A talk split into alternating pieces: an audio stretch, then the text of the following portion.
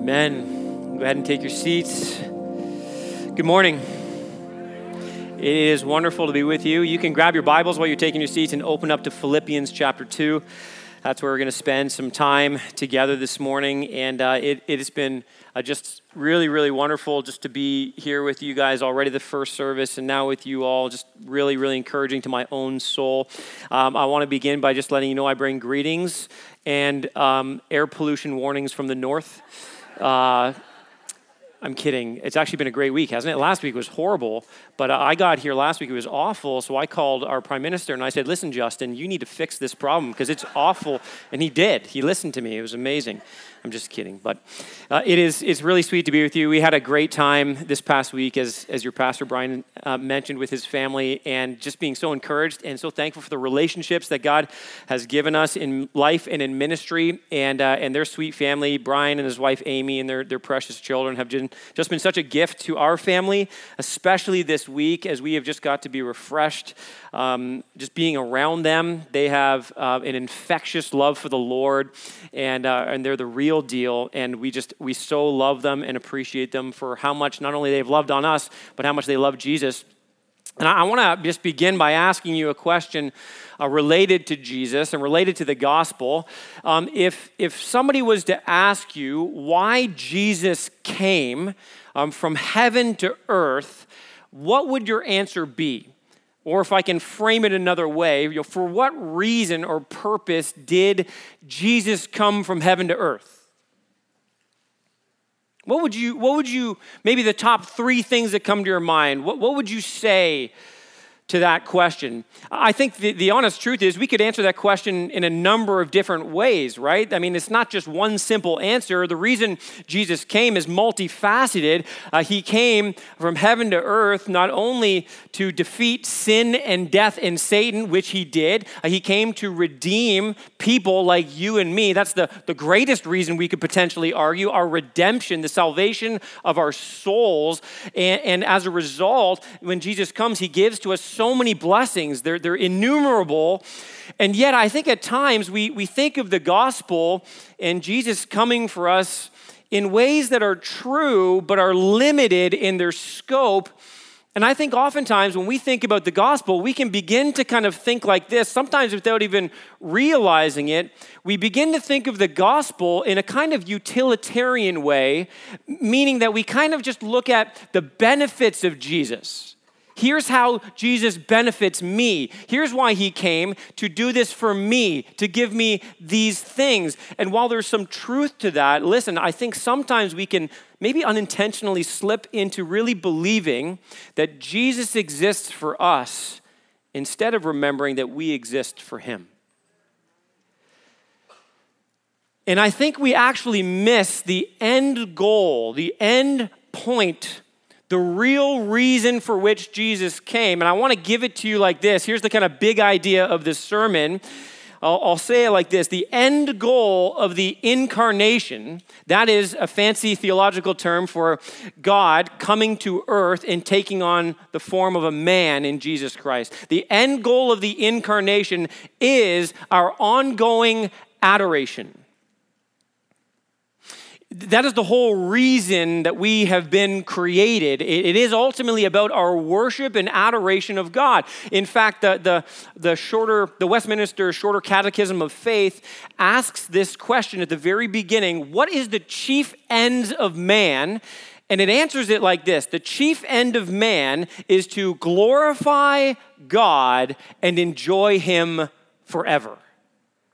And I think that's a, a, what I mean when I say our end goal is adoration. We were created to know God, to love God, to glorify God, and to enjoy an eternal relationship with God. And that is to be the, the end goal of our lives, and as such, it should be the guiding principle for our lives. And I want to kind of orient our hearts there, and that's what Paul does in this passage of Scripture. I want to read for us um, Philippians chapter 2, verses 5 all the way through 11, a very familiar text to many of us, but then I, I want to really focus in on verses 9 through 11. So follow along with me. Beginning in verse 5, the Apostle Paul writes these words He says, Have this mind among yourselves, which is yours in Christ Jesus, who, though he was in the form of God, did not count equality with God a thing to be grasped, but emptied himself by taking the form of a servant, being born in the likeness of men. And being found in human form, he humbled himself by becoming obedient to the point of death even death on a cross.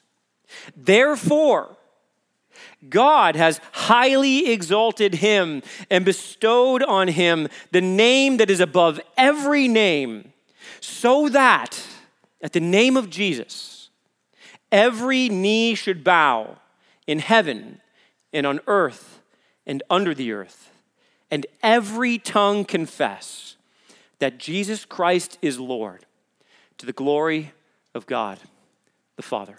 Let's pray. Father, what a powerful, powerful text. We pray, God, that you would speak mightily to us in these moments. Spirit of God, we pray that you would illuminate your truth. Help us to behold the glory of Jesus Christ in new and fresh ways. And God, we pray that by your word and your spirit, as we look at the glory of Jesus, that we would be transformed from one degree of glory to the next. Help us, O oh Lord, now we pray to become greater worshipers of you, grow the affections of our heart for you. Help us to give you the proper adoration that is due your name in these moments and in our lives. We pray this now in the powerful and precious name of Jesus. Amen. So, this idea that the end goal of the incarnation is actually to be our ongoing adoration, if this is true, then it is supposed to be the guiding principle of our lives, and therefore it must be something we intentionally cultivate in our lives. In other words, it's not going to happen by accident. There are things that we must do in order for this to become the ongoing reality for us. So, the question I want to answer is well, how do we do this? I want to give you three ways that we cultivate this kind of adoration in our lives. First, I cultivate adoration when I determine his universal position. Now, what Paul does in this section of scripture is, is actually really helpful. I don't know if you caught this, but he really is summarizing the gospel message for us, isn't he? It's, it's kind of really short and really punchy, but that's exactly what he's doing. And he begins at the most logical starting point with the incarnation. The gospel begins with God looking down upon us sinners, having mercy upon us, loving us enough as John 3:16 says, to come down from heaven to earth. That's the incarnation. But, but he doesn't stop there. He points out for us again the life of Jesus. Jesus lives this perfect righteous life of obedience to the Father. Never sins, but his obedience culminates in one central place at the cross He's obedient, notice what Paul says, even to the point of death and death on a cross. He takes upon himself the curse of sin for all of humanity. And then here's the reality when many of us think of the gospel, that's actually where we, we stop when somebody asks us to describe the gospel, we'll often tell them, well, the gospel is, you know, uh, Jesus loves us and, and God came from heaven to earth and he died on the cross, right, to pay for our sins. He, he took our penalty, what we deserved, he took upon himself. And that is all right and true and beautiful. But the gospel doesn't stop there. In fact, what Paul kind of implies here is that there is, there is more to the story. He implies the resurrection. And isn't that the most beautiful part of the gospel? It's not that Jesus just took our sins and died, He conquered sin, death, and Satan and rose from the grave. Our Savior is not a dead Savior, He's alive. Amen? And that's the beauty of the gospel. But the capstone of the gospel actually goes beyond that. And so, what Paul is doing is he's, he's actually helping us to actually press deeper into the gospel reality in our own lives. And he's saying, listen, don't just go from incarnation to crucifixion to resurrection. Move past that. And what he puts before us is this there is an ascension that takes place. So Jesus rises from the grave, but then he ascends on high, and he's actually seated at the right hand of the Father, where he is exalted in majesty and glory. And that is the gospel. He is elevated, in other words, to this position over the universe. And when we understand this, it actually begins to drive the trajectory of our lives.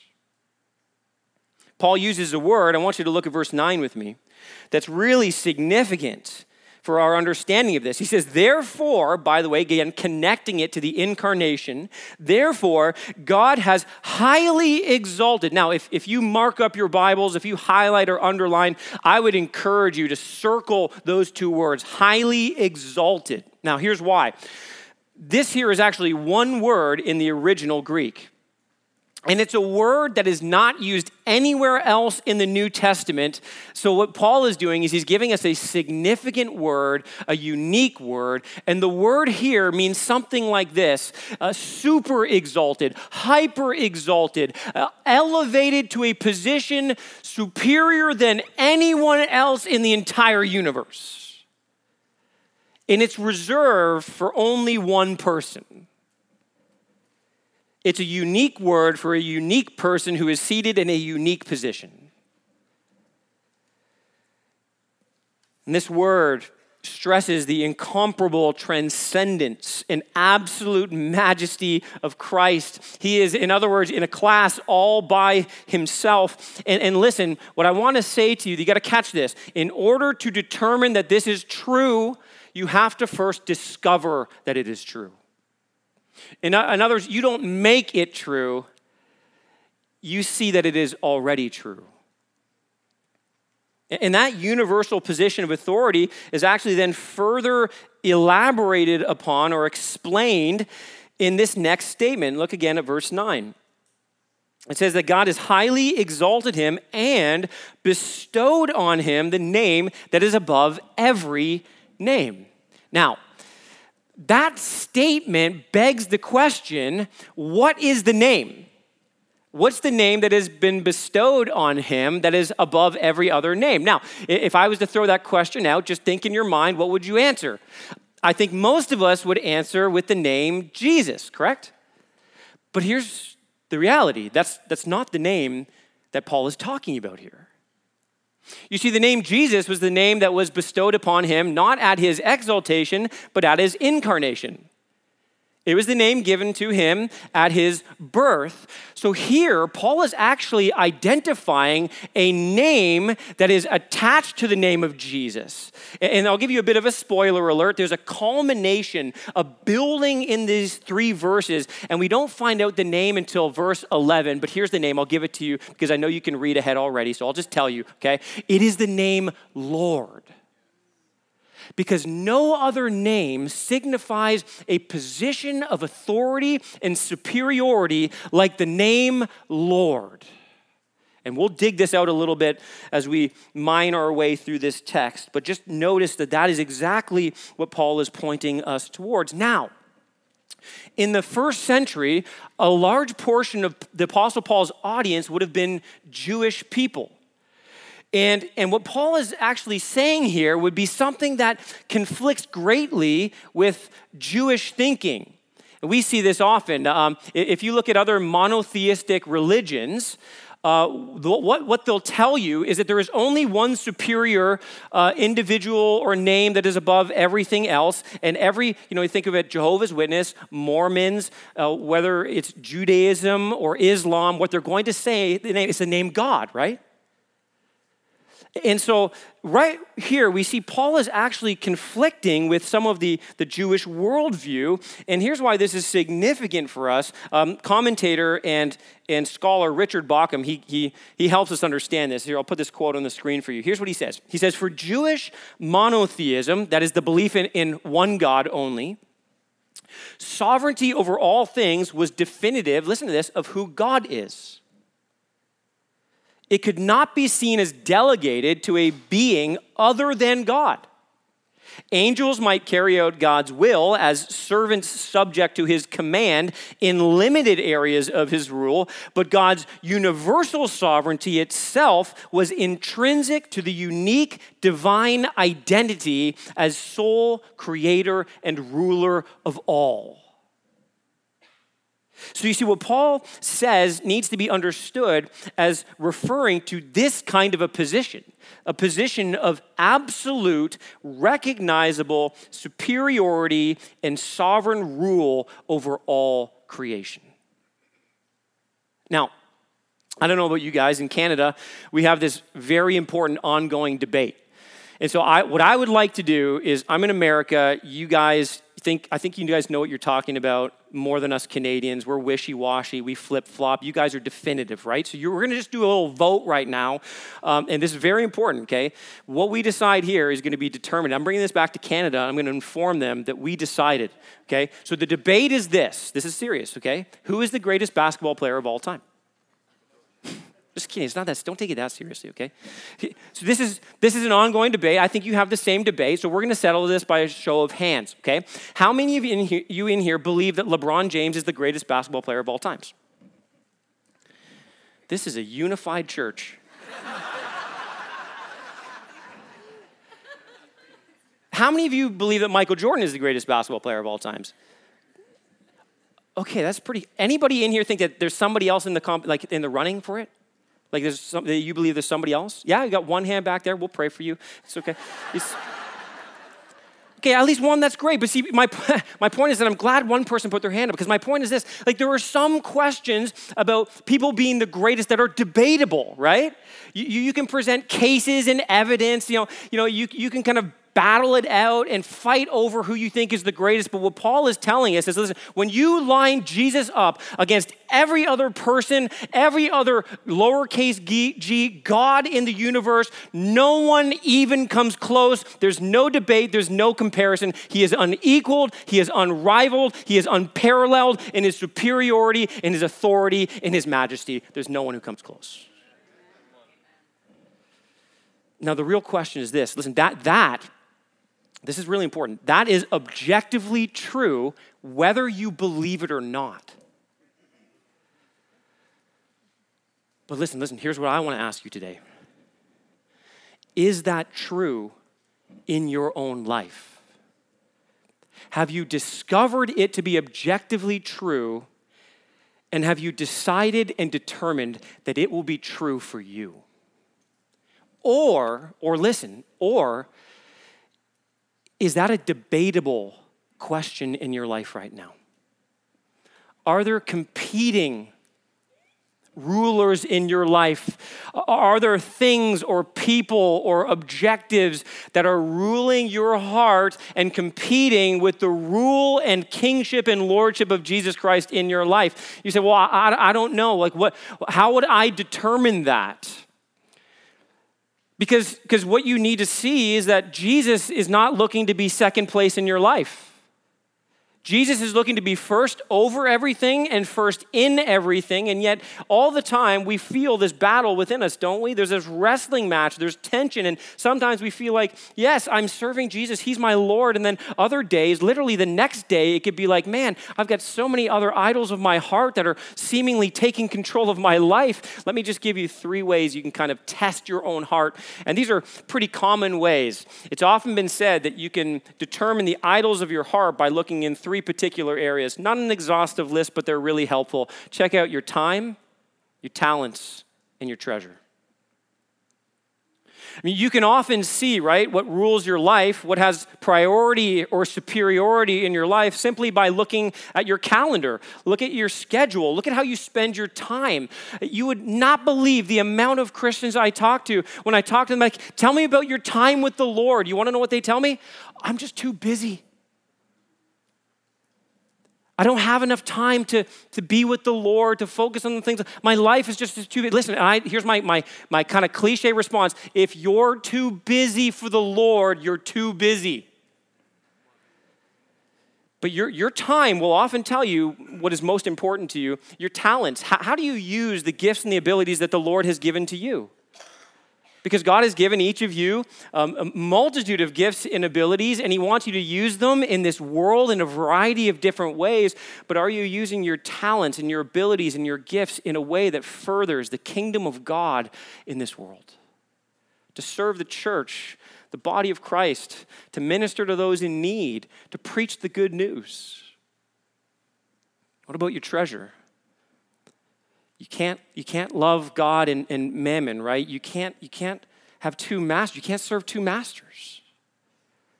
And so many of us in our culture, we're addicted, aren't we, to materialism and to money and possessions, and, and they, you know, they just grip our life and they grip our heart, and we just, we're consumers.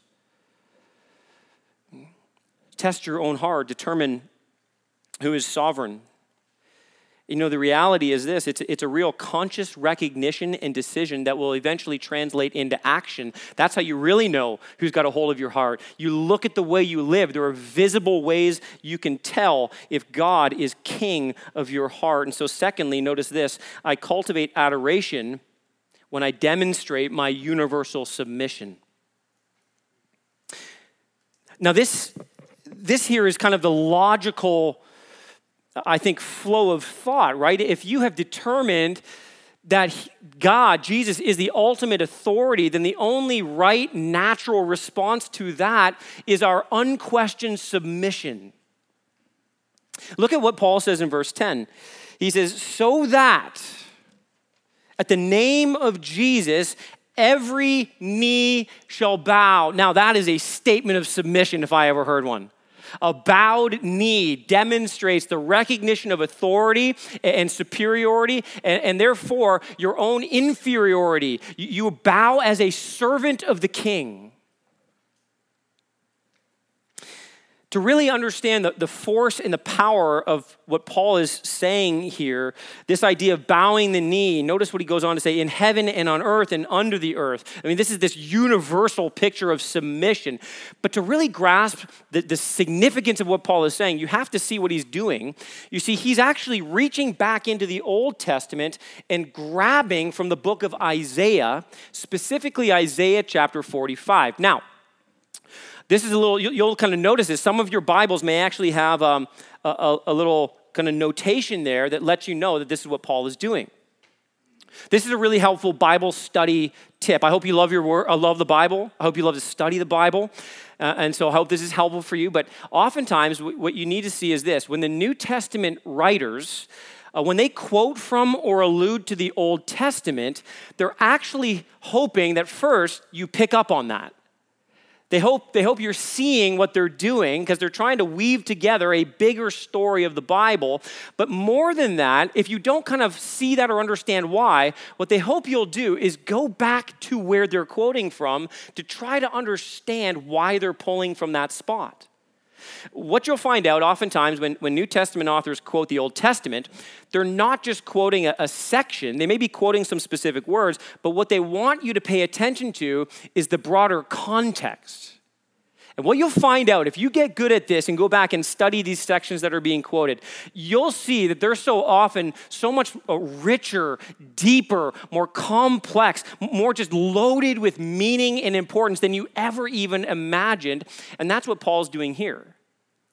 You see, if you go back to the book of Isaiah, all the way from chapter 41 up to 45, Isaiah is establishing the superiority of the God of Israel over all the gods of the earth. And the divine name for God in the Old Testament, the personal name that's often used, is the name Yahweh. And so in chapters 41 through 45, let me just give you a quick sampling. Listen to how Isaiah builds this case for the supremacy of Yahweh uh, in the Old Testament here. In chapter 41, verse 13, he says, I am the Lord, Yahweh, your God. In chapter 42, verse 8, he says, I am the Lord, that is my name. 42, verse 8, or sorry, sorry, 43, verse 11, I, even I, am the Lord, and apart from me, there is no Savior. 44, verse 6, this is what the Lord says Israel's king, and Redeemer, the Lord Almighty. I am the first and the last. Sound familiar? Apart from me, there is no God. And then, four times in Isaiah 45, the Lord declares his absolute sovereignty. Three times he says this I am the Lord, and there is no other. And then one time he says, For I am God, using a different Hebrew word for God, and there is no other. And then, listen, in this final fourth declaration of the sovereignty of God, he then gives this call for total and complete allegiance. Listen to what he says, it'll be on the screen.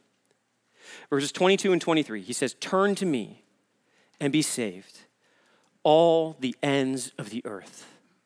For I am God and there is no other. By myself I have sworn. From my mouth has gone out in righteousness a word that shall not return. What is this word? Here it is. To me, every knee shall bow, every tongue shall swear allegiance.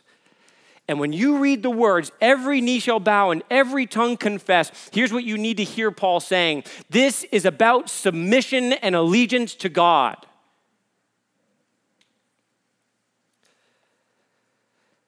Notice that he says, every knee. This is universal in nature every knee in heaven and on earth and under the earth. See, what is, what is Paul talking about? Well, well, here he's referring to every rational being in the universe. In heaven signifies angelic beings and the dead in Christ. On earth designates living human beings, and under the earth refers to dead human beings who have died apart from Christ's saving work. And it also refers to, interestingly, fallen spirits, demonic spirits. And now, we often read this, this verse, you know, every knee shall bow and every tongue confess, as if it's something that's entirely positive. You know what I mean? Like we read this as if it's a statement of devotion. And while that is embedded in here, that actually is a very limited way to read this verse. The context actually is telling us this is not primarily a, a, conf- a statement of devotion, it's a statement of confession and recognition. And here's why this is important because th- this just adds to us a weightiness and an urgency. This means that some, and I trust, I trust this is true of you who are sitting here today, some will bow the knee in humble, joyful submission to the King of Kings and Lord of Lords. And you'll do so knowing the truth of the gospel and the beauty of the gospel that God came from heaven to earth because he loved you, he had mercy on you, and he showed kindness to you that led you to repentance and faith. But listen, this also means it means that many will one day bow the knee, regardless of their spiritual state, regardless of how prideful, how stubborn, how hard hearted, how rebellious they are, they will one day bow the knee with begrudging regret and shame. There, there's a day coming when Jesus Christ King of Kings and Lord of Lords, will return at the sound of a trumpet on a cloud in blazing glory. And on that day, listen, the weight of his glory will descend upon every rational being, and every being will feel the weight of that glory, and they will buckle down to their knees in confession of who Jesus is. They will see it, they will believe it, they will declare it. We get the privilege, if, if you're here today and you're in Christ, you just need to understand how great of a privilege this is. You get the privilege of doing this here and now. And that's the only question that matters. Will, will, you be one who will bow the knee here and now in joyful submission, or will you be one who will bow the knee later and shameful regret.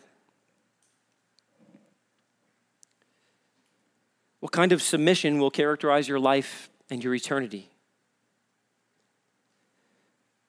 You know, one, one of the awesome realities for us. If you're in Christ today and you know the joy of, of salvation, you know, I, I, love, I love the songs we got to sing together this morning and just the reminder of, of who Christ is and his power, his authority, his dominion. You know, when we get together, and, Lauren really helped us think about, we're declaring these truths, right, to, to one another, to God, and to our own hearts. But there's, there's something profound that I want to add to this idea.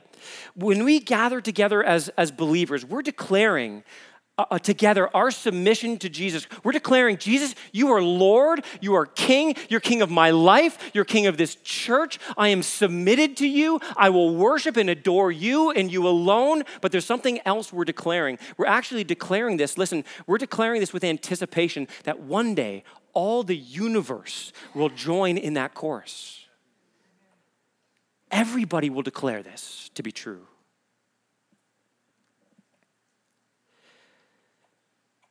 What a privilege we have to do that together on Sundays corporately. But this joyful submission is something that should be evident not just on Sunday mornings as we gather together, it should be evident in our lives on a daily basis. Submission should be something that's visible in your life, something that you intentionally cultivate in your life. So I just want to give you three quick ways to do that um, every day. Three ways to daily bow the knee to demonstrate submission. Here's the first way the first way is to hallow the Lord. Now, that's not a word we use often, but it is a word that our Savior used, didn't he? Um, his disciples, they came to him one day and they said, they said, Jesus, Lord, would you teach us how to pray? And he began by saying this, Our Father, which by the way, who is in heaven, statement of his superiority. And then he follows it with this, hallowed be your name. That the word hallowed simply means to consecrate, to treat as holy.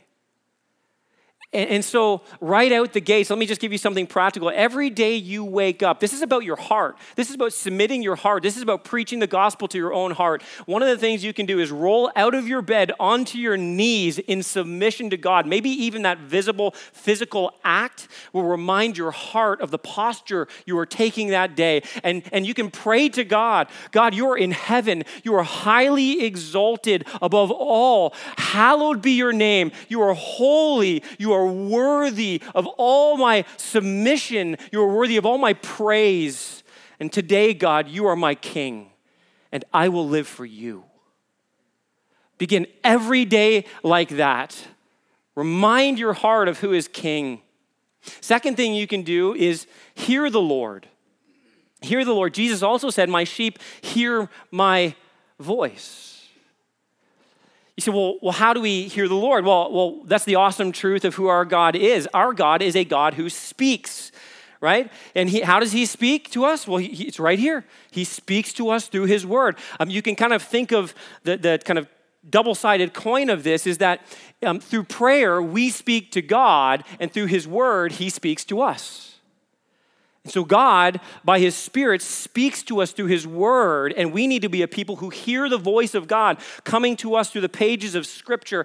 And we need to believe that this here, this is God speaking to us. Now, I know what some of you are thinking. You're like, well, okay, but it would be really great to hear God speak audibly to me. It'd be way more helpful. And I agree with you. So here's the solution just read the Bible out loud. Okay. We must be a people who believe God is the king and who love to hear him speak to us. We need to saturate our lives with the Word of God. We need to read it, study it, memorize it, meditate upon it day and night so we can be like those trees, as Psalm 1 says, planted, you know, bearing much fruit in their season, leaves that do not wither. We need to be people who, who are strong and robust, faithful Christians, but we cannot do that apart from submitting to God by hearing His Word and letting it wash over us. There's way too many competing voices that we're getting in this world, isn't there? Let's let the Word of God take priority in our lives. Finally, you can do this heed the Lord. Heed the Lord. It's no good to hear the Lord if you're not willing to heed the Lord. You have to believe that the Word of God is true, it is right, and it is best for you. You have to believe that God's ways are always better than your ways. You have to believe it, trust it, you have to then obey it. And that, by the way, is the greatest evidence that you love the Lord, isn't it? What did Jesus say? Jesus said, If you love me, you will keep my commandments. We obey not to earn God's love, but because we've received God's love. And we obey as a response of love. So, three ways you can cultivate submission in your life. And here's what's going to happen if you do that faithfully in your life, what's going to happen is that submission to God is actually going to grow your adoration for Him. As you submit to Him and you find that He is good and worthy and faithful and true, your love for Him, your affection, your worship, your adoration is going to be abounding, and that's then going to fuel greater submission. It's not a, a linear line, it's cyclical, and it works together hand in hand to grow you up in the faith. Finally, I cultivate adoration when I declare the universal confession. Paul here he, he ends this section so powerfully. Look at verse 11. It says, And every tongue confess that Jesus Christ is Lord to the glory of God the Father. And what Paul does here is he gives us this statement that's really a, a, summary of the gospel here. It's really shorthand for the gospel. Jesus Christ is Lord. And here's, here's why I say that because you just have to break those words apart to understand the richness embedded there. Uh, Jesus, the name of Jesus, means God is salvation. Christ means Messiah or the anointed one. So, in other words, you have this picture of God uh, who saves, is the Messiah, the one who was promised early on in the pages of Scripture, who would be the Redeemer of all mankind. And then add to that, is Lord, is God. Here he is. God is Savior of his people. God is the one who has come to redeem. And really, this statement becomes our, our, our, Christian confession, doesn't it?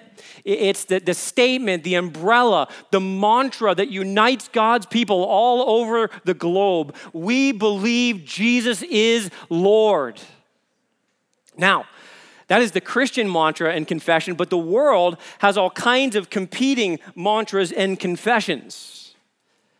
It doesn't take you very long to see uh, who rules this world, does it? Inclusivity is Lord. Tolerance is Lord. Pride is Lord. Sex is Lord. Money is Lord. Power is Lord. I mean, on and on and on we could go. But if you take all of those confessions in our world, and if we're honest, sometimes even in our own heart, and you boil them all down to one mantra, one confession, the world's confession is simply this I am Lord and there is no other. And you see, it's Christians who stand in opposition to that mantra, to that rally cry, and we stand in defiance, in joyful defiance, and we declare, No, Jesus Christ is Lord.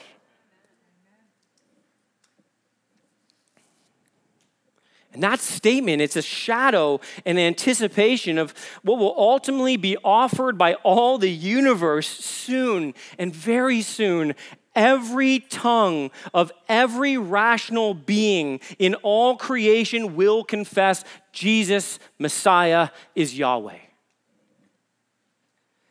Every believing heart, and I hope this is true of you, will shout it at the top of their lungs and sing it from the depth of their soul. And we, with the angels, will do it over and over and over again for all eternity. But like I said, what we see in this passage is not just a statement of devotion. It will one day be the statement of recognition for all who refuse to bow the knee to Jesus in this life.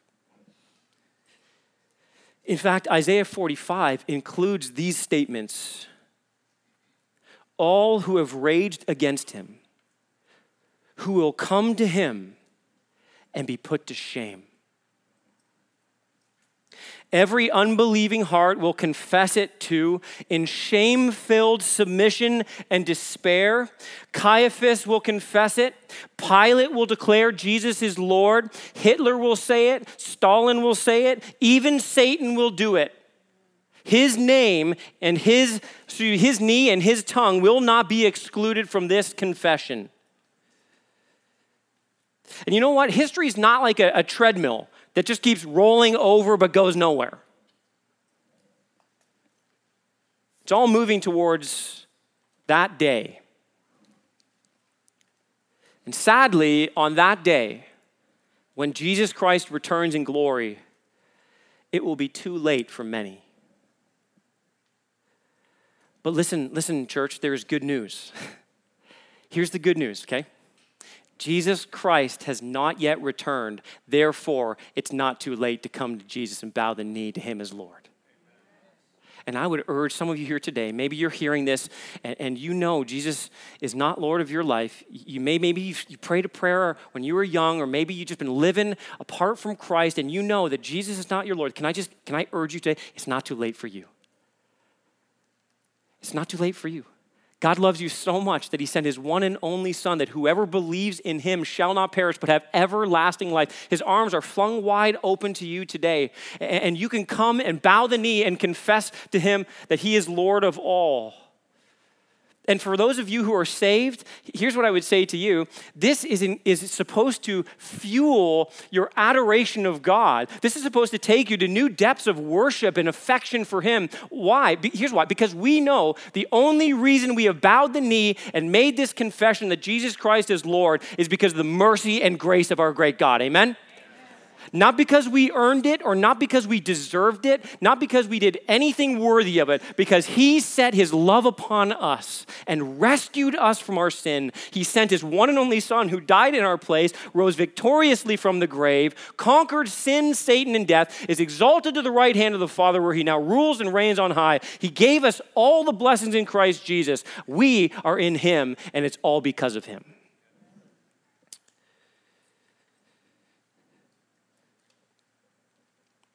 Our confession is Jesus Christ is Lord. Amen? Let me ask you are you simply declaring that or confessing that in your heart and at church on Sundays? You see, this is not just supposed to fuel our adoration, it's supposed to fuel our mission. Charles Spurgeon, the great prince of preachers, he said that every Christian is either a missionary or an impostor. Ouch. He went on to, to write these words If sinners will be damned, at least let them leap to hell over our bodies. And if they will perish, let them perish with our arms about their knees, imploring them to stay. If hell must be filled, at least let it be filled in the teeth of our exertions, and let not one go there unwarned and unprayed for. Amen and amen. That is the mission we've been given, church. And it's a mission that's not fueled by guilt, it's actually fueled by grace. It's fueled by our ongoing adoration of our Savior, the one who bled and died for us. Because we, we love only because He first loved us. Because our Lord calls us to go and we long to do what our Lord commands. What if, what if we this summer, committed to just tell one person about Jesus a week, to share the gospel, and to pray fervently that God would open their hearts to believe the gospel and to confess that Jesus Christ is Lord. Why would we do that? Well, Paul tells us why we ought to do it. He ends in such a fitting way to the glory of God the Father. That is the greatest statement of adoration you will find in all the Bible. It is to the honor, to the glory of God the Father. For this is what the heart was made for. Every heart was made for this purpose. Every Christian was saved to this end to glorify God and enjoy Him forever. This is the, the greatest statement of adoration. Nothing even comes close. It is our joyful confession Jesus Christ is Lord to the glory of God the Father.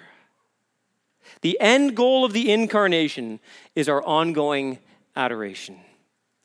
May this desire fill our lives and may it pour forth from our lips this day and every day until we see his face in glory.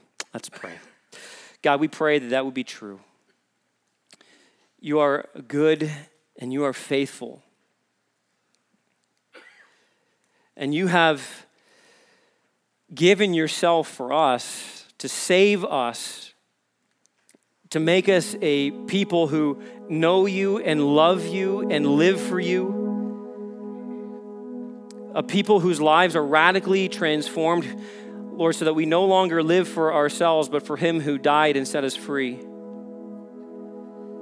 God, I pray right now you would be stirring our hearts with greater affection for the gospel, that we would see how great your love is for us, and Lord, that we would respond with a greater love for you. May the, the truth of the incarnation lead us to a place of deeper adoration. God, would you fill our lives with the fruit of righteousness? Lives of worship unto you. And now, Lord, even as we close our time together, would you fill our lips with praise, passionate praise for your name? Would it pour forth from our lips? Would it flow out of hearts, Lord, that are so grateful, so in awe of who you are? And may, Lord, it be pleasing, a fragrant aroma unto you. Receive our praise now, we pray, King of kings and Lord of lords, the one who is exalted over all. We pray this in Jesus' name. Amen.